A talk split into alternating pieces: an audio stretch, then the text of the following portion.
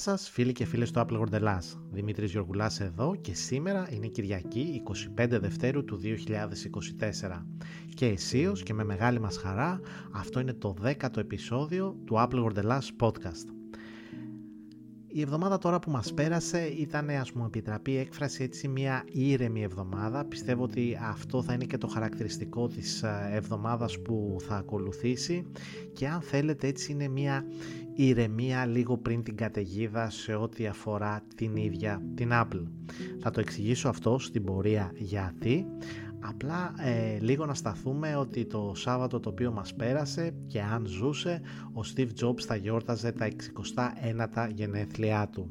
Είναι έτσι αν θέλετε μια άτυπη επέτειος η 24 ε, Φλεβάρι κάθε χρόνο για εμάς τους φίλους ε, της Apple για να αναλογιστούμε λίγο και να θυμηθούμε αυτό τον πανέξυπνο οραματιστή άνθρωπο τον άνθρωπο χάρη στον οποίο η Apple είναι η Apple που γνωρίζουμε ε, όλοι σήμερα.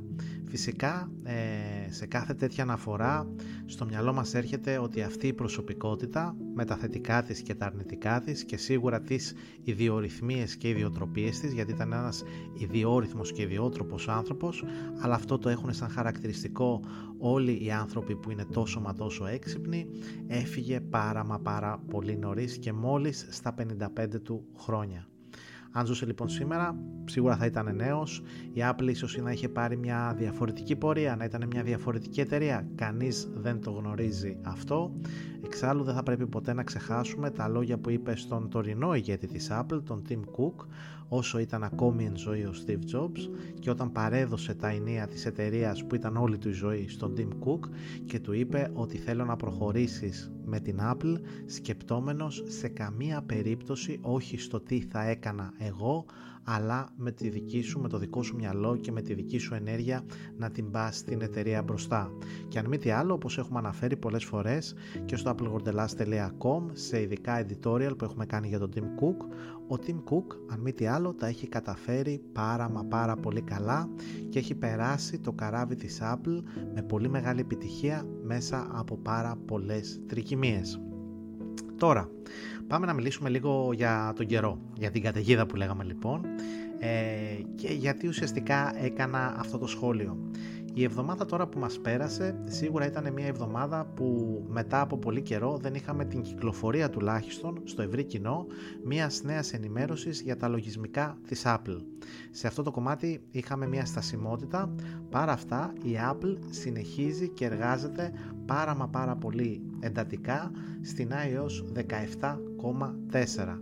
Η iOS 17.4 που την προηγούμενη εβδομάδα κυκλοφόρησε η Beta 4 στους ε, Beta Public Testers και στους προγραμματιστές και στην οποία η Apple μας παρουσιάζει ακόμη αυτή τη στιγμή πράγματα τα οποία θα αφορούν το σύνολο των χρηστών των iOS και iPadOS ε, ε, συσκευών. Ε, αυτό γιατί, γιατί όπως γνωρίζουμε και όπως έχουμε πει ήδη και από τα προηγούμενα podcast μας και έχουμε γράψει και στο applegordelas.com η iOS 17.4 πέρα από αυτές τις uh, τυπικές αν θέλετε που μόνο τυπικές δεν είναι αλλαγές που θα φέρει η Apple και όλες φυσικά τις διορθώσεις φαλμάτων, ε, βελτιώσεις και κλεισίματα κενά, στα κενά ασφαλείας κτλ φαίνει πάρα πολύ μεγάλες αλλαγές και στο κομμάτι ε, συμμόρφωσης με τους κανονισμούς της Ευρωπαϊκής Ένωσης. Δεν θα τα ξαναπώ όλα αυτά σήμερα από εδώ, τα έχουμε υπεραναλύσει αν θέλετε ως τώρα και μέχρι να τα δούμε και στην πραγματικότητα. Απλά να πούμε ότι σε αυτές τις beta η Apple ακόμα δεν μας έχει δώσει ενδείξεις για αυτά τα οποία έχει ήδη αναφέρει ότι θα έρθουν με αυτή την έκδοση. Τώρα, όσοι ρωτάτε για το πότε θα περιμένουμε να δούμε την iOS 17.4 να γίνεται διαθέσιμη στο ευρύ κοινό, έχουμε αναφέρει ότι η Apple δεσμεύεται από μια προθεσμία που της έχει δώσει η Ευρωπαϊκή Ένωση ούτως ή άλλως ε, ε, μέχρι τις 6 Μαρτίου. Έτσι λοιπόν, πριν τις 6 Μαρτίου, άρα πάρα πολύ σύντομα, περιμένουμε αυτή η έκδοση να κυκλοφορήσει στο ευρύ κοινό. Ε, για την παράπλευρη φόρτωση εφαρμογών, για τα εναλλακτικά καταστήματα εφαρμογών κτλ. Τα, τα έχουμε πει. Ένα νεότερο που έφερε αυτή η Beta 4 και σίγουρα θα χαροποιήσει τους χρήστες των iPhone 15, όλες τις iPhone 15 σειράς, είναι ότι η Apple έχει επιτρέψει να δείτε την υγεία μπαταρίας αυτών των συσκευών με μια ματιά με πολύ πιο κατανοητό και εύκολο τρόπο. Και επίσης η Apple σε ένα δελτίο τύπου τόνισε ότι η διαφημιζόμενη μπαταρία της η διαφημιζόμενη διάρκεια μπαταρίας του iPhone 15 έχει μία αύξηση. Πιο συγκεκριμένα για να τα πάρουμε λίγο τα πράγματα με τη σειρά ε, η Apple ανακοίνωσε ότι επανέκανε έναν επανέλεγχο σε όλες τις μπαταρίες για τα μοντέλα iPhone 15 και διαπίστωσε λοιπόν ότι μπορούν να ανταποκριθούν σε ένα υψηλότερο επίπεδο. Σε ένα λοιπόν έγγραφο υποστήριξης η Apple λέει ότι οι μπαταρίες στα iPhone 15, iPhone 15 Plus, iPhone 15 Pro και iPhone 15 Pro Max έχουν σχεδιαστεί ώστε να διατηρούν το 80% της αρχικής χωρητικότητάς τους σε χίλιους και πλήρους κύκλους φόρτισης, υπό ιδανικές βέβαια συνθήκες, σε σύγκριση με τους 500 κύκλους φόρτισης που διαφημίζει για όλα τις τα παλαιότερα μοντέλα iPhone η εταιρεία. Έτσι λοιπόν η Apple τόνισε ότι με την τελευταία της αυτή δοκιμή ε, και η δοκιμή η οποία έκανε περιλάμβανε φόρτιση και αποφόρτιση της μπαταρίας χίλιες φορές υπό συγκεκριμένες συνθήκες για να καταλήξει σε αυτό της το συμπέρασμα αλλά δεν έδωσε περισσότερες λεπτομέρειες για αυτό. Τέλος πρόσθεσε ότι έχει κάνει συνεχείς βελτιώσεις στα εξαρτήματα της μπαταρίας του iPhone και στο σύστημα διαχείρισης ενέργειας, κάτι το οποίο σημαίνει ότι θα μπορούσε να χρειαστεί περισσότερος χρόνος πλέον για να μειωθεί η μέγιστη χωρητικότητα της μπαταρίας των μοντέλων iPhone 15 στο 80% σε σύγκριση με προηγούμενα μοντέλα του iPhone. Και παράλληλα, όπως προανέφερα, έφερε και μία αλλαγή στις ρυθμίσεις έτσι ώστε οι χρήστες των συσκευών αυτών να μπορούν με καλύτερο και ευκολότερο τρόπο να αντιλαμβάνονται την υγεία της μπαταρίας της συσκευής τους. Μια μικρή παρένθεση εδώ, έχει γίνει πολύ μεγάλη παρένθεση και πολύ μεγάλη συζήτηση. Θα το τονίσω άπειρες φορές και θα γίνω και κουραστικός, αλλά πραγματικά το πιστεύω. Ε, το έχω κάνει και σε όλα μου τα review που έχουμε παρουσιάσει στο applegordelast.com για τις ε, νεότερες iPhone συσκευές. Πραγματικά, παιδιά, χαρείτε τις συσκευές σας. Ε, το έχω πει, έχετε συσκευές οι οποίες είναι πραγματικά εργαλεία μπορούν να κάνουν το οτιδήποτε είναι πολύ κρίμα και το βλέπω καθημερινά αυτό ακόμη και σήμερα ανθρώπους που έχουν για παράδειγμα την ίστατη ναυαρχίδα το iPhone 15 Pro Max και έχουν μπει στο τρυπάκι του ελέγχου της αυτονομίας της μπαταρίας και της υγείας της μπαταρίας. Οι περισσότεροι λοιπόν ε, τι κάνουν, διαβάζουν οδηγούς που δεν λένε κάτι λανθασμένα στο πώς μπορούν να βελτιώσουν την ήδη υπάρχουσα, υπάρχουσα αυτονομία της συσκευής τους. Έτσι λοιπόν μπαίνουν να πούμε επιτραπεί έκφραση σε ένα τρυπάκι να κάνουν ε, ε, αλλαγές στις ρυθμίσεις της συσκευής έτσι ώστε να εξοικονομήσουν ενδεχομένως αυτονομία στην μπαταρία τους από την άλλη αλλοιώνουν κατά πολύ την συνολική εμπειρία που προσφέρει η Apple με την εναρμόνιση αυτή του λογισμικού με το hardware και την οποία μπορούν να βιώσουν. Έτσι λοιπόν μην εγκλωβίζεστε σε τέτοια πλαίσια ε, αφήστε λίγο το μυαλό σας ελεύθερο. Καλό είναι να υπάρχουν αυτά τα στατιστικά. Καλό είναι που η Apple ε, ασχολείται και δοκιμάζει νέα πράγματα. Μας παρουσιάζει με καλύτερο τρόπο στατιστικά για την μπαταρία των συσκευών μας. Αλλά από εκεί, πέρα, από εκεί και πέρα αυτά είναι χαρακτηριστικά τα οποία είναι καλό να τα βλέπετε ανά δύο μήνες, ανά τρεις μήνες, ανά έξι μήνες και πάει λέγοντας. Δεν χρειάζεται να είστε ε, νυχθημερών και κάθε φορά που γίνεται μια αναβάθμιση στο iPhone σας να ελέγχετε τα επίπεδα της μπαταρίας, τα στατιστικά της κτλ. Πραγματικά εγκλωβίζεστε σε αυτό το πράγμα και χάνετε όλη την ομορφιά του να έχετε μία iPhone συσκευή στα χέρια σας και να τη χαρείτε στο μέγιστο. Είναι αυτό που λέω πάρα πολλές φορές, ξεζουμίστε αυτές τις συσκευές και αφήστε στο πίσω μέρος του μυαλού σας το κομμάτι της αυτονομίας. Είναι ένα trend το οποίο κυκλοφόρησε τα τελευταία χρόνια, είχε και το πάτημα της η Apple για να γίνει αυτό trend με κακώς γραφόμενα κείμενα, ομολογουμένος, αλλά από εκεί και έπειτα ε, έχει γίνει για κάποιους ανθρώπους ένα OCD. Ασχολούνται, αγχώνονται καθημερινά για αυτό το λόγο. Δεν χρειάζεται. Χαρείτε τις συσκευές σας.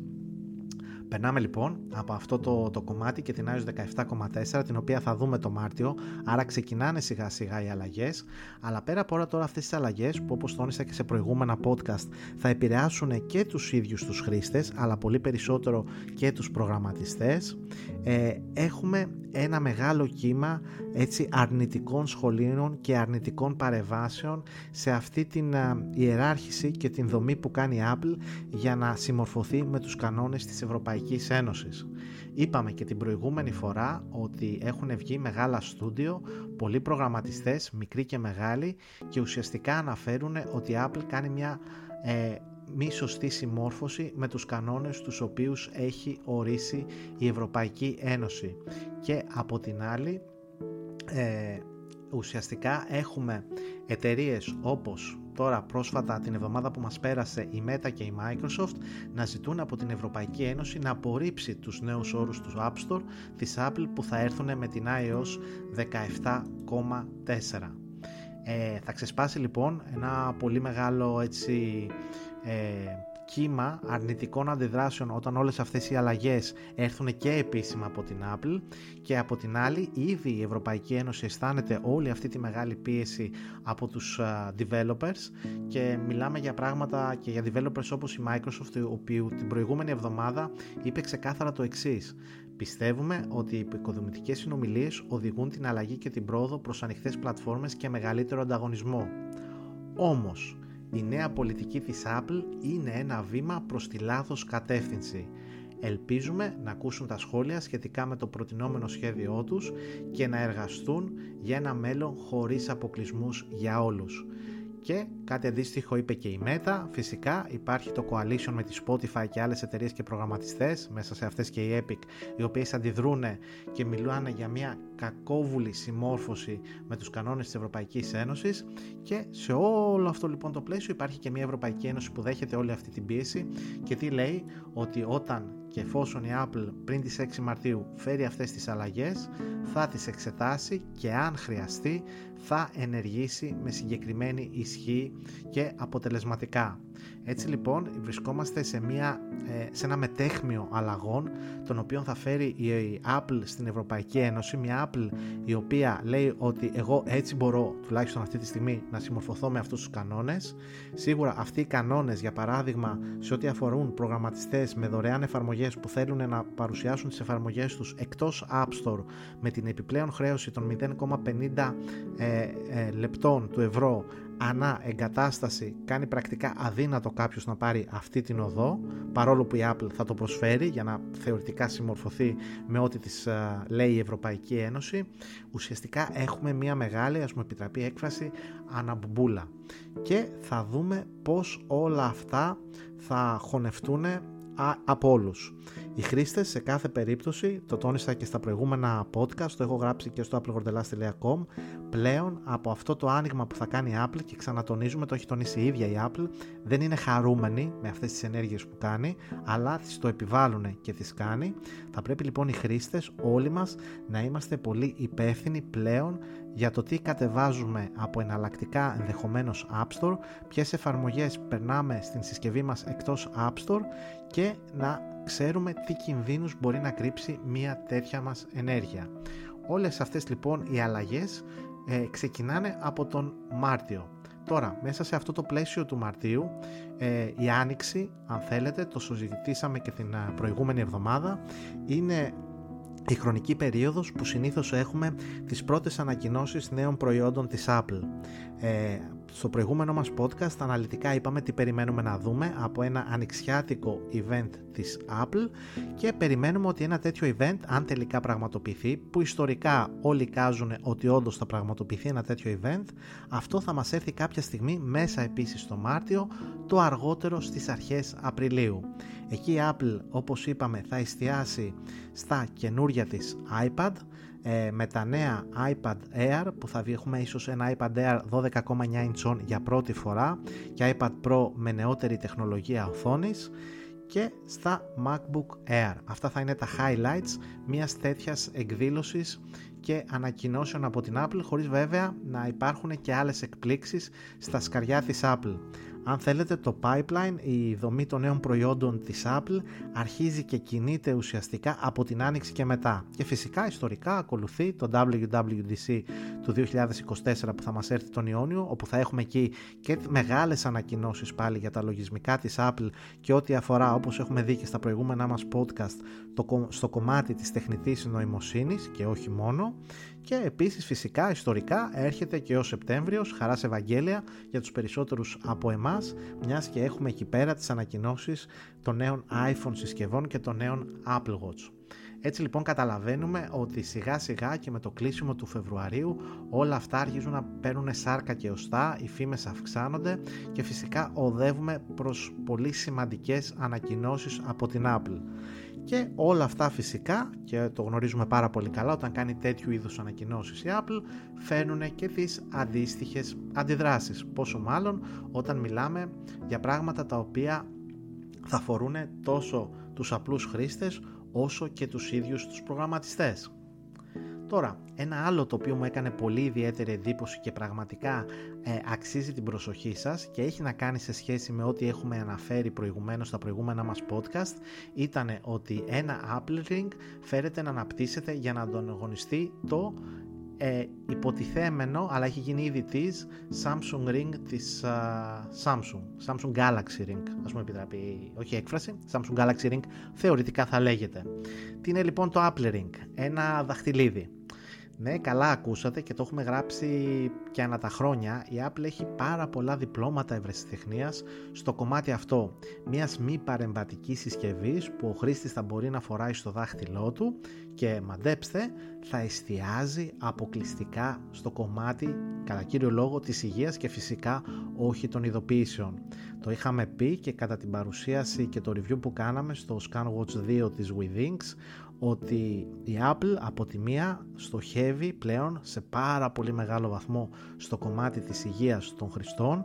Από την άλλη, χρήστες σαν και εμένα ψάχνουν να βρουν συσκευές που θα εστιάζουν σε αυτό το τομέα, στον τομέα δηλαδή της υγείας, αλλά δεν θα είναι τόσο παρεμβατικές με τις ειδοποιήσεις που μπορεί να λαμβάνουν, όπως επίσης θα δίνουν και μια πολύ καλύτερη αυτονομία από την αντίστοιχη ας πούμε αυτονομία που μπορεί να σας παρέχει ένα Apple Watch ή ένα Apple Watch Ultra. Κάπου εκεί λοιπόν, μέσα σε αυτό τον χώρο λοιπόν των έξυπνων δαχτυλιδιών, Lord of the Rings έχουμε γίνει, η Samsung ήδη έχει κάνει tease ένα τέτοιο δαχτυλίδι, χωρίς να δώσει βέβαια περισσότερες πληροφορίες για χαρακτηριστικά, τιμολογήσεις και πάει λέγοντας.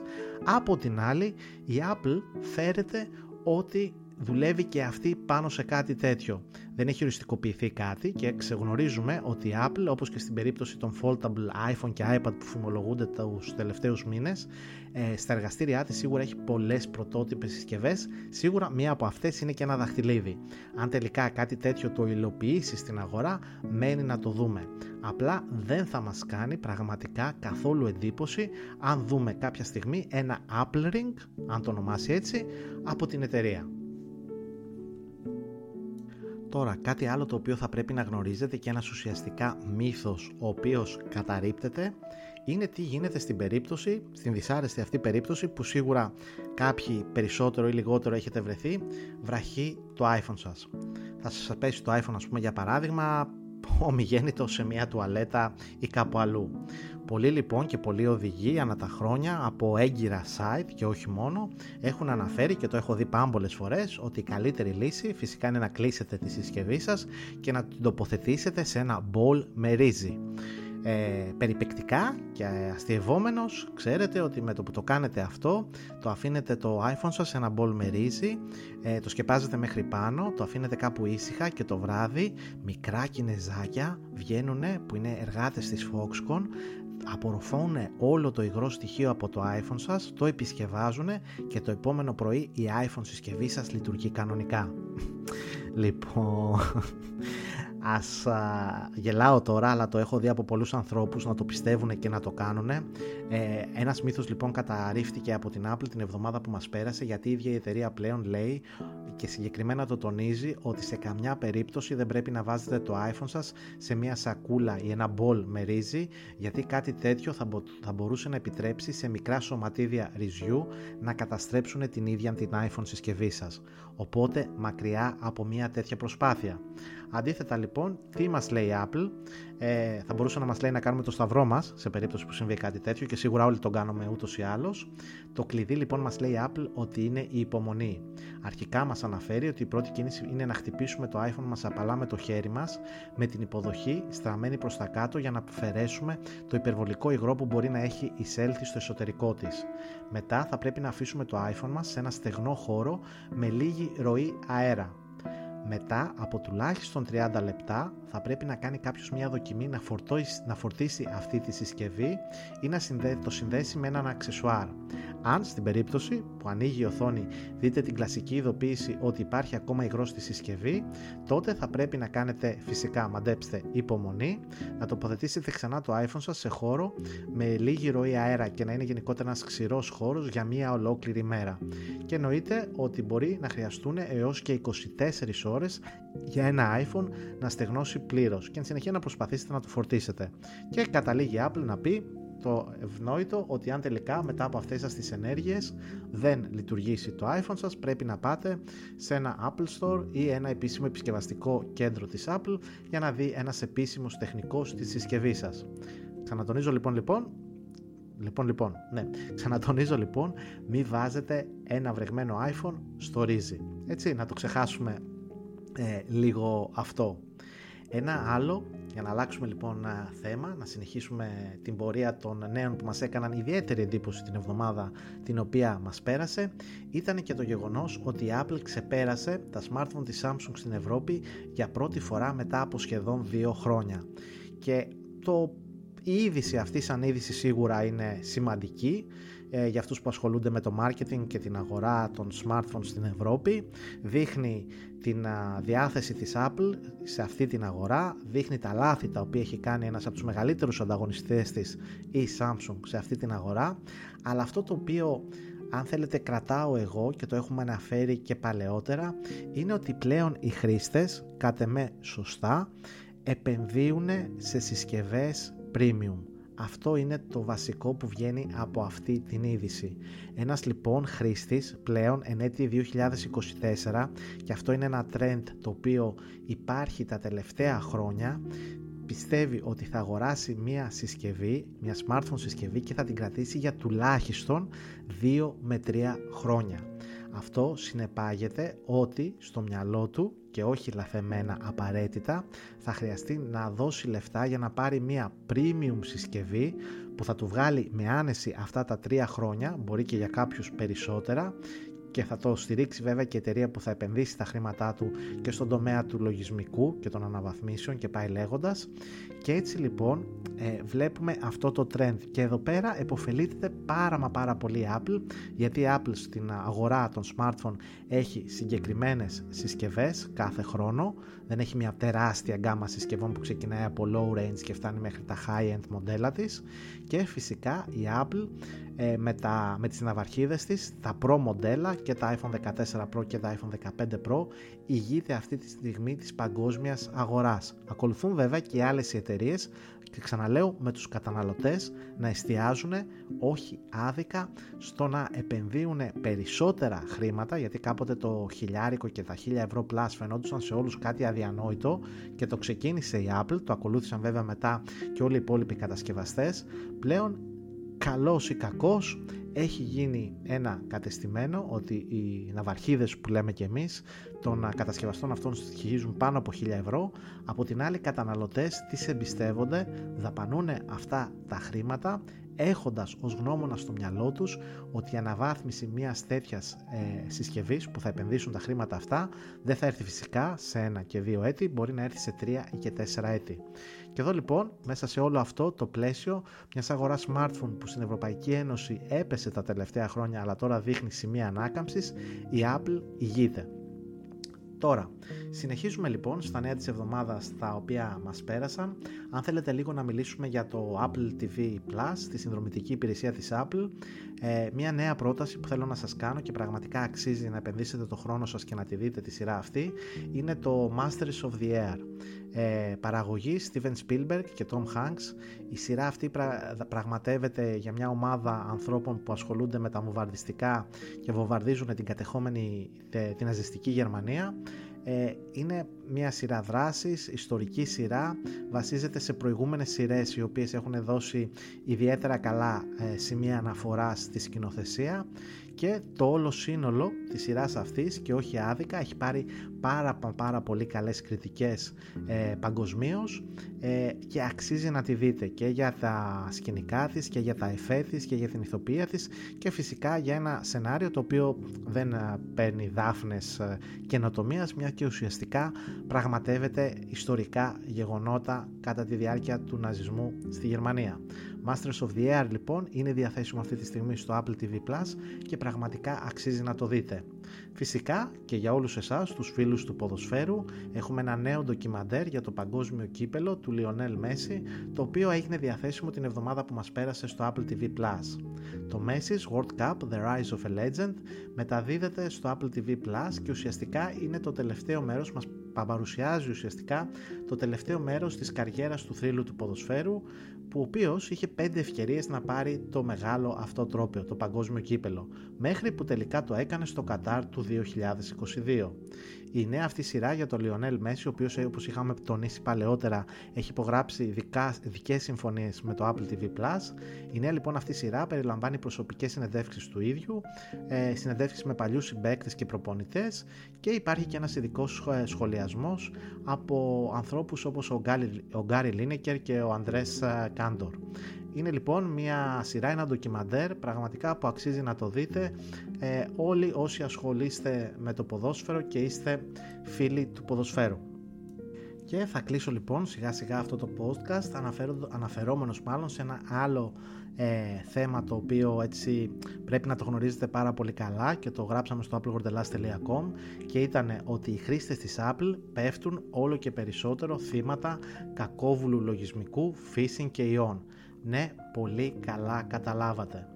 Ε, το, θα το δούμε αυτό ακόμη πιο έντονα με την iOS 17.4 άκα η ευθύνη του τι κατεβάζετε πλέον στο iPhone σας περνάει σε εσάς, αλλά ακόμη και όσοι έχουν τώρα έτσι τα πράγματα μια ετήσια έκθεση ισχυρίζεται ότι συνολικά το 40% των χρηστών κινητών συσκευών εκτελούν μια συσκευή με γνωστά τροτά σημεία και το 39% των οργανισμών είχε τουλάχιστον μια τέτοια συσκευή. Τώρα, Όλα η έκθεση αυτή φυσικά αφορούσε και το iOS και το Android. Σε κάθε περίπτωση όμως ε, υπάρχει ένας άλλος μύθος που καταρρύπτεται εδώ. Ένας μύθος που επικρατούσε χρόνια, θα έχετε ακούσει πάρα πολλούς έτσι hardcore οπαδούς της Apple να το αναφέρουν με πολύ μεγάλο σθένος ότι το Mac δεν κολλάει ιούς για παράδειγμα και το iPhone είναι η ασφαλέστερη συσκευή που θα βρείτε εκεί έξω. Όλα αυτά ισχύουν με ένα όμως μέτρο. Θέλω να είστε πάρα μα πάρα πολύ προσεκτικοί γιατί όπως λέει και αυτή η έκθεση και όπως έχει γίνει γνωστό παγκοσμίως αυτό το πράγμα όλοι οι hackers στοχεύουν πλέον και δαπανούν και οι ίδιοι hackers πολύ μεγάλη ενέργεια και ποσά στο να βρούνε τροτά σημεία στις iPhone συσκευές και γενικότερα στις συσκευές της Apple. Οι συσκευές της Apple και σε οργανισμούς στον επιχειρηματικό κομμάτι αλλά και σε ιδιώτες όπως είδαμε και είπαμε προηγουμένως ηγούνται της αγοράς. Άρα η στροφή όλων αυτών των κακόβουλων χρηστών έχει στραφεί, έχουν στρέψει τα βλέμματά τους προς τα εκεί. Από εκεί και έπειτα η Apple έχει το καλύτερα, τα καλύτερα στο πούμε έτσι δικλείδες ασφαλείας έτσι ώστε να προστατεύσει τα προσωπικά σας δεδομένα και τα δεδομένα των καρτών και πάει λέγοντας. Από εκεί και πέρα όμως ο κάθε χρήστης πρέπει να έχει το λέω πάρα πολλές φορές και θα μαλλιάσει η γλώσσα μου όπως ε, λέγαμε και στα παλιά χρόνια θα μαλλιάσει η γλώσσα μου ε, θα πρέπει να έχετε ευθύνη για το τι κάνετε και το τι βλέπετε και πώς χρησιμοποιείτε την iPhone και τη Mac σας ε, συσκευή ναι, οι Mac συσκευέ και οι US κολλάνε και το iOS είναι ένα λογισμικό που θα δεχθεί, έχει τροτά σημεία, όλα τα λογισμικά σημεία, όλα τα λογισμικά μάλλον έχουν τροτά σημεία και κενά ασφαλείας, έτσι και το iOS και θα πρέπει λοιπόν να είστε πάρα μα πάρα πολύ προσεκτικοί. Και επίσης θα πρέπει και το τονίζω και από αυτό εδώ το podcast να είστε πάρα μα πάρα πολύ προσεκτικοί σε περιπτώσεις που έχουμε phishing επιθέσεις. Σίγουρα θα έχει έρθει στο κινητό σας ειδοποίηση ότι έχετε από την αιδέα επιστροφή φόρου ή ότι η Ελτά Courier σας στέλνει ένα δέμα και πρέπει να κάνετε κλικ σε ένα link εκεί πέρα που σας έρχεται στο SMS ή στο Viber για να προχωρήσετε παρακάτω. Μην κάνετε κλικ σε αυτά τα links. Ξέρω ότι ίσως για κάποιους από εσάς όλα αυτά να φαντάζουν αστεία γιατί είσαι γνώστες της τεχνολογίας και καταλαβαίνετε πάρα μα πάρα πολύ εύκολα ότι κάτι τέτοιο που μπορεί να σας έχει έρθει σε email ή σε μήνυμα είναι ουσιαστικά ένα, ε, μια απόπειρα απάτης. Υπάρχει όμως πάρα πολλοί κόσμος εκεί έξω ο οποίος δεν το γνωρίζει. Και ακόμη χειρότερα αυτά τα μηνύματα σκάνε στο κινητό σας τόσο randomly που μέσα στην καθημερινότητά σας ακόμα και γνώστης τεχνολογίας να είστε. Αν για παράδειγμα περιμένετε όντως ένα δέμα από την Elta Courier τυχαίο τώρα παράδειγμα Elta Courier αλλά συνήθως εκεί αναφορούν οι phishing επιθέσεις σας έρθει στο κινητό. Από τη βιασύνη σας ή μέσα στην καθημερινότητά σας μπορείτε να πατήσετε αυτό το link. Και από εκεί και πέρα υπάρχουν άλλες διαδικασίες πολύ αρνητικές ε, για εσάς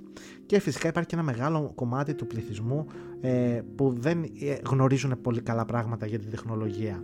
Και εκεί βέβαια στοχεύουν όλοι αυτοί οι κακόβουλοι χρήστες. Άρα προσοχή μην πατάτε σε link από πηγές που δεν γνωρίζετε την ε, προέλευσή τους. Και αν ακόμη σας στέλνουν link πηγές που γνωρίζετε την προέλευσή τους είναι θεμητό πρώτα να τους καλείτε στο τηλέφωνο να αναγνωρίζετε αν όντως έχει έρθει από αυτούς. Πριν πρώτα κάνετε κλικ σε ένα link μπείτε σε μια άλλη διαδικασία πολύ άσχημη για σας και μετά σκεφτείτε ότι οπ, μήπως θα έπρεπε ξέρω εγώ για παράδειγμα να πάρω τα Elta Courier, μήπως όντως περιμένω δέμα από τα Elta Courier και πάει λέγοντας. Πολύ λοιπόν μεγάλη προσοχή. Ο μύθος, σαν το μύθος του ρυζιού που είπαμε προηγουμένως, ότι τα Mac και τα iPhone δεν κολλάνε ιούς, δεν υφίσταται. Και επειδή στην Ελλάδα είμαστε έτσι λίγο χαδελφιστές, δεν βαριέσαι και σιγά τώρα ο hacker μην ε, ασχοληθεί με τη δική μου συσκευή και ποιος είμαι εγώ που θα ασχοληθεί κάποιος μαζί μου. Ναι, εν μέρη έχετε ένα δίκιο, αλλά όλα αυτά τα στοιχεία του οχαδελφισμού αφήστε τα παρά έξω.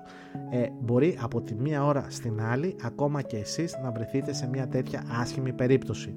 Και όχι, δεν χρειάζεται πανικός, το ξαναλέω, δεν σημαίνει ότι θα πρέπει να φοβάστε να ανοίξετε το κινητό σας ή να διαβάσετε ένα μήνυμα που σας ήρθε, αλλά σε κάθε περίπτωση να είστε προσεκτικοί και υπεύθυνοι και να βάζετε το μυαλό σας ε, αν σας το αφήνουν και δεν έχει γίνει κουρκούτι στις μέρες μας να λειτουργεί όσο το καλύτερο γίνεται.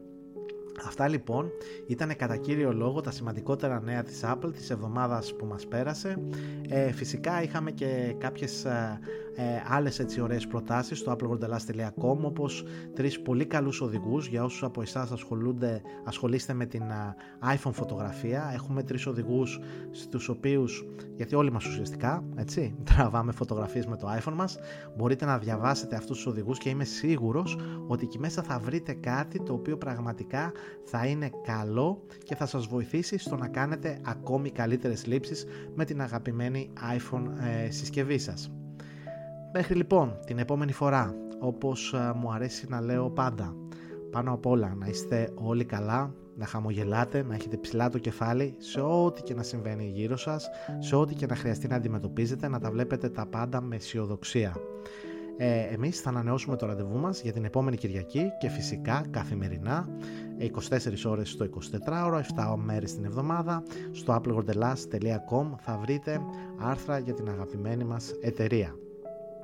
Ε, και θα γίνω κουραστικός τελειώνοντας είναι πολύ σημαντικό για εμάς να μας ακολουθείτε στα κοινωνικά μας δίκτυα στο facebook, instagram, twitter, x πλέον ε, threads ε, και φυσικά στο κανάλι μας στο YouTube στο οποίο έρχονται πολλά περισσότερα reviews. Πατήστε εκεί καμπανάκι και ειδοποίηση έτσι ώστε να ενημερώνεστε άμεσα. Και ένα πολύ πολύ μεγάλο ευχαριστώ. Είμαστε όπως είπα στην αρχή στο 10ο επεισόδιο του Apple Gordelas ε, podcast για όλη την αγάπη την οποία δείχνετε και σε αυτήν μας εδώ την προσπάθεια. Δεν είναι τυχαίο, δεν τον βλέπω τουλάχιστον έτσι εγώ, ότι το Apple Gordelas podcast μέσα σε 10 επεισόδια, 10 το είναι το σημερινό, κατάφερε να είναι στα charts της Ελλάδας στο κομμάτι των podcast. Σας ευχαριστώ από καρδιά θερμά. Ανανεώνουμε λοιπόν το ραντεβού μας, το είπα ήδη, την επόμενη εβδομάδα, να μου είστε όλοι καλά. Γεια σας.